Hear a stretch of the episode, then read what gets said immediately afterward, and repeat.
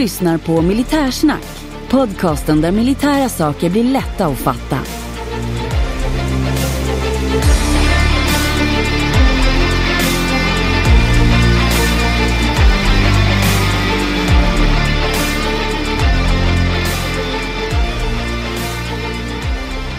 Då hälsar jag er välkomna till ännu ett avsnitt av Militärsnack och vi är framme vid 8 Bertil.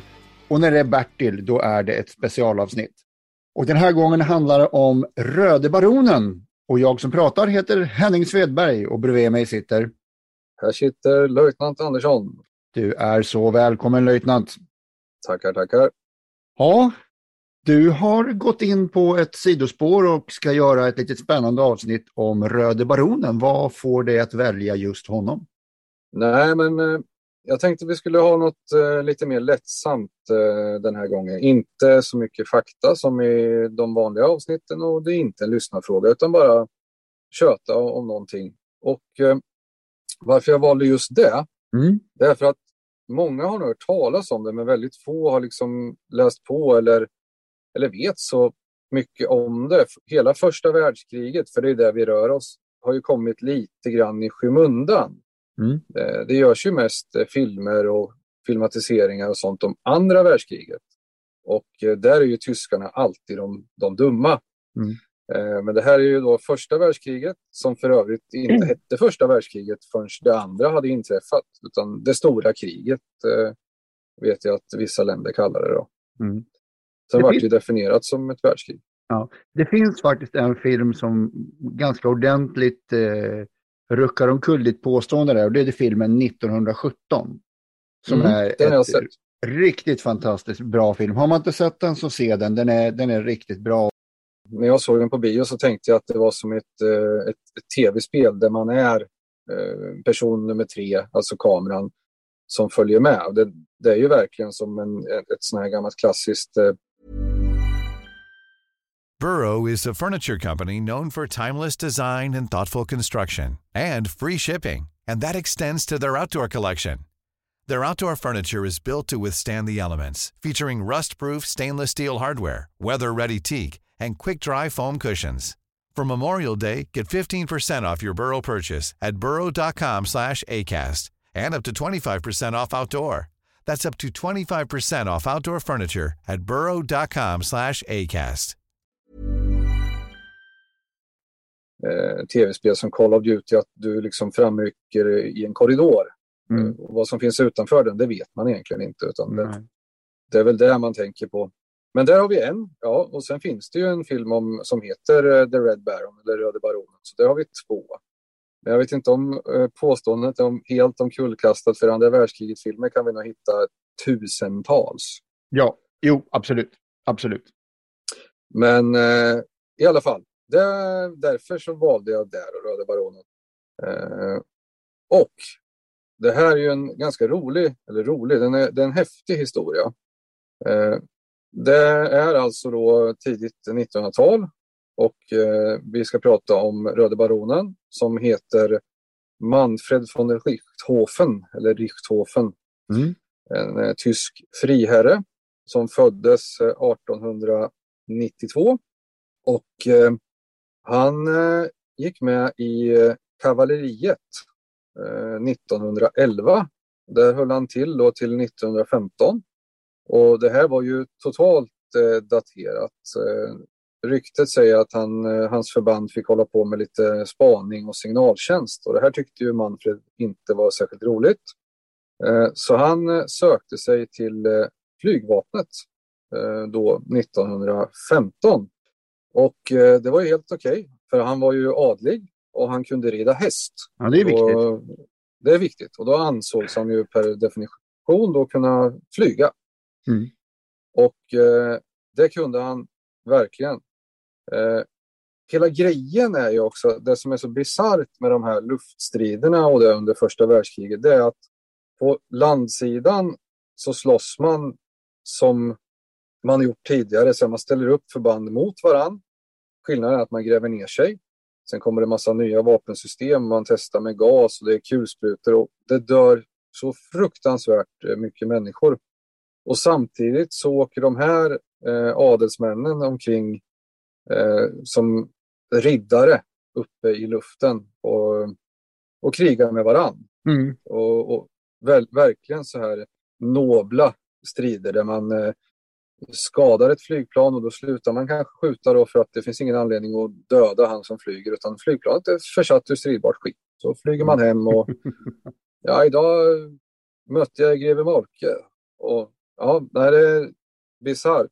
Ja, men det är ädelt på ett sätt som inte senare krig har kunnat visa på det sättet. Nej, jag tänkte som Ghost of Kiev här nu, om han existerar och blir nedskjuten på rysk territorium så kommer han ju knappast få en jättevärdig begravning. Nej. Vilket Manfred fick. Jag ska återkomma till det. Men hela grejen som sagt att de flygstriderna då, det fanns ju enklare bombplan. Men det fanns inga riktigt regelrättiga attackplan. Men sen fanns det ju jakt. Så det handlar ju om att slåss flygplan mot flygplan. För det man inte ville, det var ju egentligen att motståndaren skulle kunna flyga och skapa underrättelser. För det, nummer ett var ju att liksom spana. Mm. Nummer två, släppa bomber. Så det var ju, och då var det ju jaktstrider, det var ju det stora. Man åkte upp och slogs med varann. Men Manfred von Richthofen i alla fall, han har, om man har över 5 luftsegrar så är man ett S, ett flygar-S. Just. Och Manfred von Richthofen, han har 80 stycken godkända flygsegrar mellan 1916 och 1918. Så det här måste ju vara stora procent av den disponibla styrkan vid den här tiden. Ja, jag har inga siffror på, men det är brutalt mycket med 80 godkända flygsegrar. Alltså han har skjutit ner 80. Och de här planen finns ju listade. Vad det var för plan och vad det kom ifrån och vad det hade för numrering och så vidare. Och varför kallas han Röde Baronen? Jo, för att Manfred von Richthofen då, han flög ju i en vanlig division först. Men sen fick han en egen division som kallas, eller eskader, Richthofen Eskaden. Och då ville han ha ett rött plan, för det av någon anledning. Någon har pratat om att ja, men det kanske är för igenkänning, att det var lätt att känna igen varann. Men det är också även lätt för motståndaren att se vem det är som kommer. Så men han ville måla sitt plan rött och det gjorde han. Och när han fick en egen eskader där så målade samtliga sina plan röda med lite olika beteckningar på. Det kan vara, ja men jag vill ha ett rött plan med en svart orm. Ja men det är klart det ska, Henning, det är coolt. Du får ha en orm. Och på grund av de här röda planen plus att de flyttar runt väldigt mycket för att de behövdes på olika platser, så var de ju kringresande. Så då kallas de ju för Röde Baronen och den flygande cirkusen. Mm. Så, var inte Hermann Göring med där? Han var också med och flög, jajamän. Och sen har han varit ju senare chef för Luftwaffe. Ja. Cool fact, a crocodile can't stick out its tongue. Also, you can get health insurance for a month or just under a year in some states. United Healthcare short-term insurance plans, underwritten by Golden Rule Insurance Company, offer flexible, budget-friendly coverage for you. Learn more at uh1.com. It's that time of the year. Your vacation is coming up. You can already hear the beach waves, feel the warm breeze, relax, and think about work. You really, really want it all to work out while you're away. Monday.com gives you and the team that peace of mind. When all work is on one platform and everyone's in sync, things just flow. Wherever you are, tap the banner to go to Monday.com.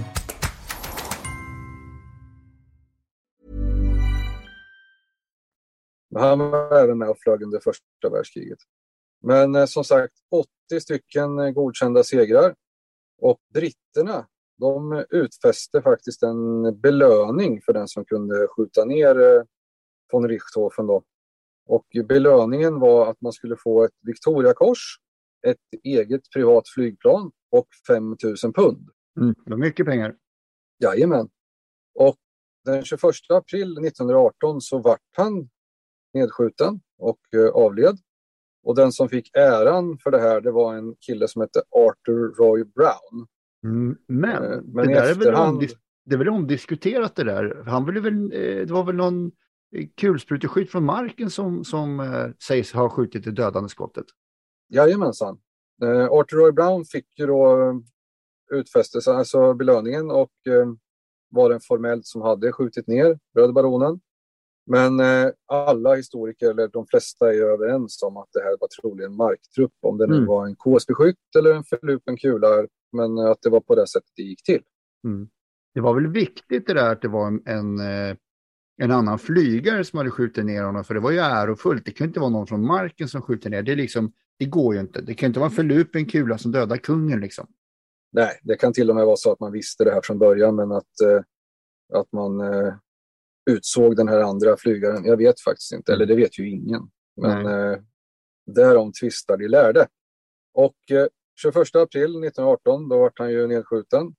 Redan 22 april 1918 så hölls det en begravning, med en stor militär begravning med stort pompa och ståt och allt, med salutering, sköts salut och las kransar och grejer. Och då undrar man ju, hur gick det till? Ja, det var ju egentligen fienden som gjorde det för honom, för att han var så pass känd och respekterad. Så det var Australian Flying Corps som fick hålla i det här. Och gjorde den här stora begravningen och begravde honom vid en ordinarie kyrka i, nu blir det franska igen, Bertanglès, eller Bertanglès, oklart, i den byn då. Och sen är det en rad händelser här då. Han blev begravd här 1918 som sagt. På tidigt 20-tal så är ju byborna lite efter kriget lite irriterade på det här med fientliga soldater som är begravda på deras kyrkogård. Då flyttar man ett antal kroppar, bland annat Manfred då, till en militärkyrkogård i fransk by, Fricourt, Foycaux motsvarande, där han blir liggande. Och 1925, då vill hans familj att Manfred ska få komma hem och bli begravd vid familjegraven. Då säger tyska regeringen nej och flyttar honom till Berlin på en krigskyrkogård. Där blir han liggandes och hans grav blir ju då skadad under slaget om Berlin. Men han är kvar i Berlin. Och 1961 så bygger man Berlinmuren rakt igenom den här kyrkogården. Och då flyttas han igen? Då flyttas han igen. Nej, det är sant. Så 1975 så blir han flyttad hem till Wiesbaden till sin familjegrav. Det är alltså, någonstans så var väl det här att han var under kriget i den flygande cirkusen, och sen efter livet så var han i den begravda cirkusen. Definitivt. Och alltså, det var ju så här med under 30-talet att han var ju en ikon, och Nazityskland använde ju det här mycket som propaganda, och de skapade en enormt stor gravsten till honom, och jag tror att det bara står Richthofen på den. Den gravstenen finns ju fotad med mycket kulhål och så från tiden då muren fanns, då man sköt på flyende människor som skulle fly från öst till väst. Så att eventuellt kan någon ha tagit skydd bakom hans gravsten och överlevt på grund av den, vad vet jag. Men 1975 i alla fall, då kom han hem och fick bli begravd i sin familjegrav. Var han äntligen vila nu då, stackaren? Det fick han med sin bror. För nu kommer nästa grej. Jaha. Manfred, han har en yngre bror som heter Lothar. Och Lothar, han var ju givetvis också adlig. Och han var vid kavalleriet. Och då tänkte man ju, den här killen, han hade väldigt mycket oflyt. Jag tror han blev skadad 5 gånger. Varav 3 till 4 väldigt allvarligt. Men man tänker då att han är ju en von Richthofen. Han då och kavallerist, således kan han flyga. Så han blir också med i flygvapnet. Självklart. Han blir också med i flygvapnet. Manfred, alltså Röde baronen, rekommenderar ju Lothar, och Lothar kommer in och flyger också mycket och bra. Lothar får ihop 40 luftsegrar godkända. Det är inte illa. På extremt kort tid, mellan 1917 och 1918. På ett år hinner han få ihop 40 segrar, och då blir han nedskjuten, jag vet i alla fall minst 2 gånger, och allvarligt skadad. Men han fortsätter flyga Och han tar över, han leder Richthofen Eskaden då när hans bror är ledig. Eller skadad. Manfred blir också skadad vid ett tillfälle, men det skiter han i. Han flyger ganska kort efter en allvarlig skada. Men då är det Lothar som är chef över Eskaden istället. Lothar överlever kriget med sina 40 segrar. Skadad 5 gånger. Han blir civil trafikpilot och börjar flyga civilt. Men 1922 så störtar han ett civilt trafikflygplan och omkom. Så Manfred von Richthofen och hans bror har ju då skramlat ihop tillsammans 120 luftsegrar. Fantastiskt. Ja, bisarrt. Mm. Och det här, man ska ju tänka på här, de här killarna hade inte fallskärm, de flesta av dem, vad jag vet. Så att det där blir nedskjuten, du måste ju landa för att överleva så att säga. Och ja. Brinner planet eller kanske är manöverodugligt så är ju bara det också en riktig bravad. Ja, de flög ju alltså i plan av trä, papper och tyg och stål. Ja. Ja. I början hade man ju med sig egna vapen med. Kanske en pistol eller ett gevär. Någon fransman som börjar med att beväpna sitt flygplan, han skjuter ju genom propellern. Och den är ju gjord av trä så att. Men då kommer han på att men jag stålskor den. Jag sätter på lite plåtbitar på propellern så ska det här gå bra. Mm. Då kan jag flyga lite längre. Och sen kommer tyskarna på det här med tajmad eld. Alltså rent mekaniskt så kopplar man avtryckan på kulsprutan till propellern så att den skjuter när propellern är i rätt läge så att säga. Ja, just. Men... Det här du var inne på med att brorsan då, eftersom han var adlig och kavallerist så kunde han ju givetvis flyga. Det var det jag vet att när britterna värvade flygare till första världskriget då ville de då ha män som var stiliga. Givetvis skulle de kunna rida häst, det var ju jätteviktigt. Och de skulle vara omgärdade av en viss aura. En aura av mystik skulle det vara. Mm. Så det är så viktigt. Det låter ju fullt rimligt. Du vet väl att du kan höra av dig till podden och ställa frågor, säga vad du tycker och tänker eller vad det än gäller. På militärsnack.se finns både mejladressen och länkar till samtliga sociala medier där du kan hitta podden. Nej, men hela grejen som sagt, just att det dör hundratusentals människor i lera och över där. Så flyger de här riddarna då runt i sina röda plan. Hey, it's Paige DeSorbo from Giggly Squad. High quality fashion without the price tag. Say hello to Quince. I'm snagging high-end essentials like cozy cashmere sweaters, sleek leather jackets, fine jewelry, and so much more. With Quince being 50 to 80% less than similar brands. And they partner with factories that prioritize safe, ethical, and responsible manufacturing. I love that. Luxury quality within reach. Go to quince.com/style to get free shipping and 365-day returns on your next order. Quince.com/style. Och andra bjärta färger med. Tittar man på filmen om Röde Baronen. Så en av hans kompisar eller medflygare då, de har ju lite annorlunda utrustning. Jag vet att någon av dem alltid flög i en speciell nattmössa för att det gav tur och mycket sådana saker. Som. Givetvis. Det här med nattmössan har jag inga liksom riktiga faktabelägg för, men det förekommer i den filmen. Och även andra saker som verkligen pekar på att de är liksom dåtidens riddare. När de landar så då är det ju frukost. Kanske man sitter och äter lite räkor och dricker lite champagne.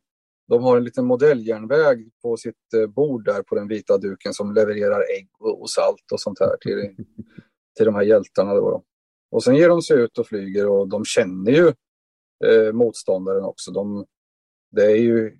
Jag är rätt säker på att den här Arthur Roy Brown, han visste vem Röda Baronen var och vice versa. Mm. Jo, men så var det ju under andra världskriget också, till vissa delar. Så, och med det sagt så var det slut om Röde Baronen. Och jag har försökt att faktakolla så mycket jag kan, men det här blir ju mer ett spekulativt avsnitt och lite historia-lektion. Men jag kan ha sagt fel på något ord, något datum, men jag har försökt läsa på så gott jag kan. Jag tyckte det var jättetrevligt och jättekul. Mm. Och det här kommer vi göra igen med lite mer såna här lösa avsnitt med lite mer trevliga eller historielektioner helt enkelt. Ja, kul. Det ser jag fram emot. Jajamensan. De här killarna var ju verkligen, jag menar, från riddarepoken när det var riddare i rustning och liknande som var ädla män. Så här var ju den moderna tidens första riktiga hjältar. Ja, det skulle man kunna säga. Och efter det är det ju lite svårare att hitta de här. Alltså. Det finns, men det här är ju verkligen så riddarstat på de här killarna. Ja, inte ens de här duktiga essen från andra världskriget har ju samma hjältestatus på det sättet. Nej, du har ju några stycken pansar-ess och sådär fram, men många av dem, eller framförallt den, är ju tysk. Och då blir det ju lite svårt att glorifiera det hela efter kriget så att säga. Mm. Ja, det blir ju lite en viss smak. Precis, och det här är ju också tysk historia, men här är de ju inte, nazismen är ju inte uppfunnen här vad jag vet, så att det sätter ju saker i ett annat perspektiv. Ja, det var väl inte ett ideologiskt krig på det sättet, första världskriget? Nej, vi får nästan göra ett helt avsnitt om första världskriget. Ja, då har vi att göra. Ja, det här tyckte jag var ett jäkligt bra avsnitt och vi får väl tacka för oss och sätta oss och läsa på och hitta på några nya avsnitt. Ja, nu känner ju alla igen det här laget att vi har ju våra vanliga ordinarie avsnitt som kommer på fredagar. Och sen kan det komma ett avsnitt som heter B. Och kommer det samma vecka som 7:an, då heter det 7B. Kan det vara en lyssnarfråga? Men det kan också vara en liten historielektion. Och vi kommer försöka fylla ut med sån här när helst vi känner att vi har någonting vi vill förmedla. Ja, har det avsnittet en tilläggsbokstav så är det ett extra nummer. Jajamensan. Och med det då tackar vi för idag. Det gör vi.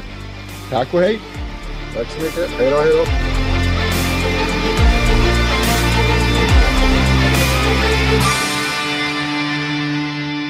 Glöm inte att gilla, dela och gärna prata om vår podd med de vänner du tror skulle gilla den. Tack!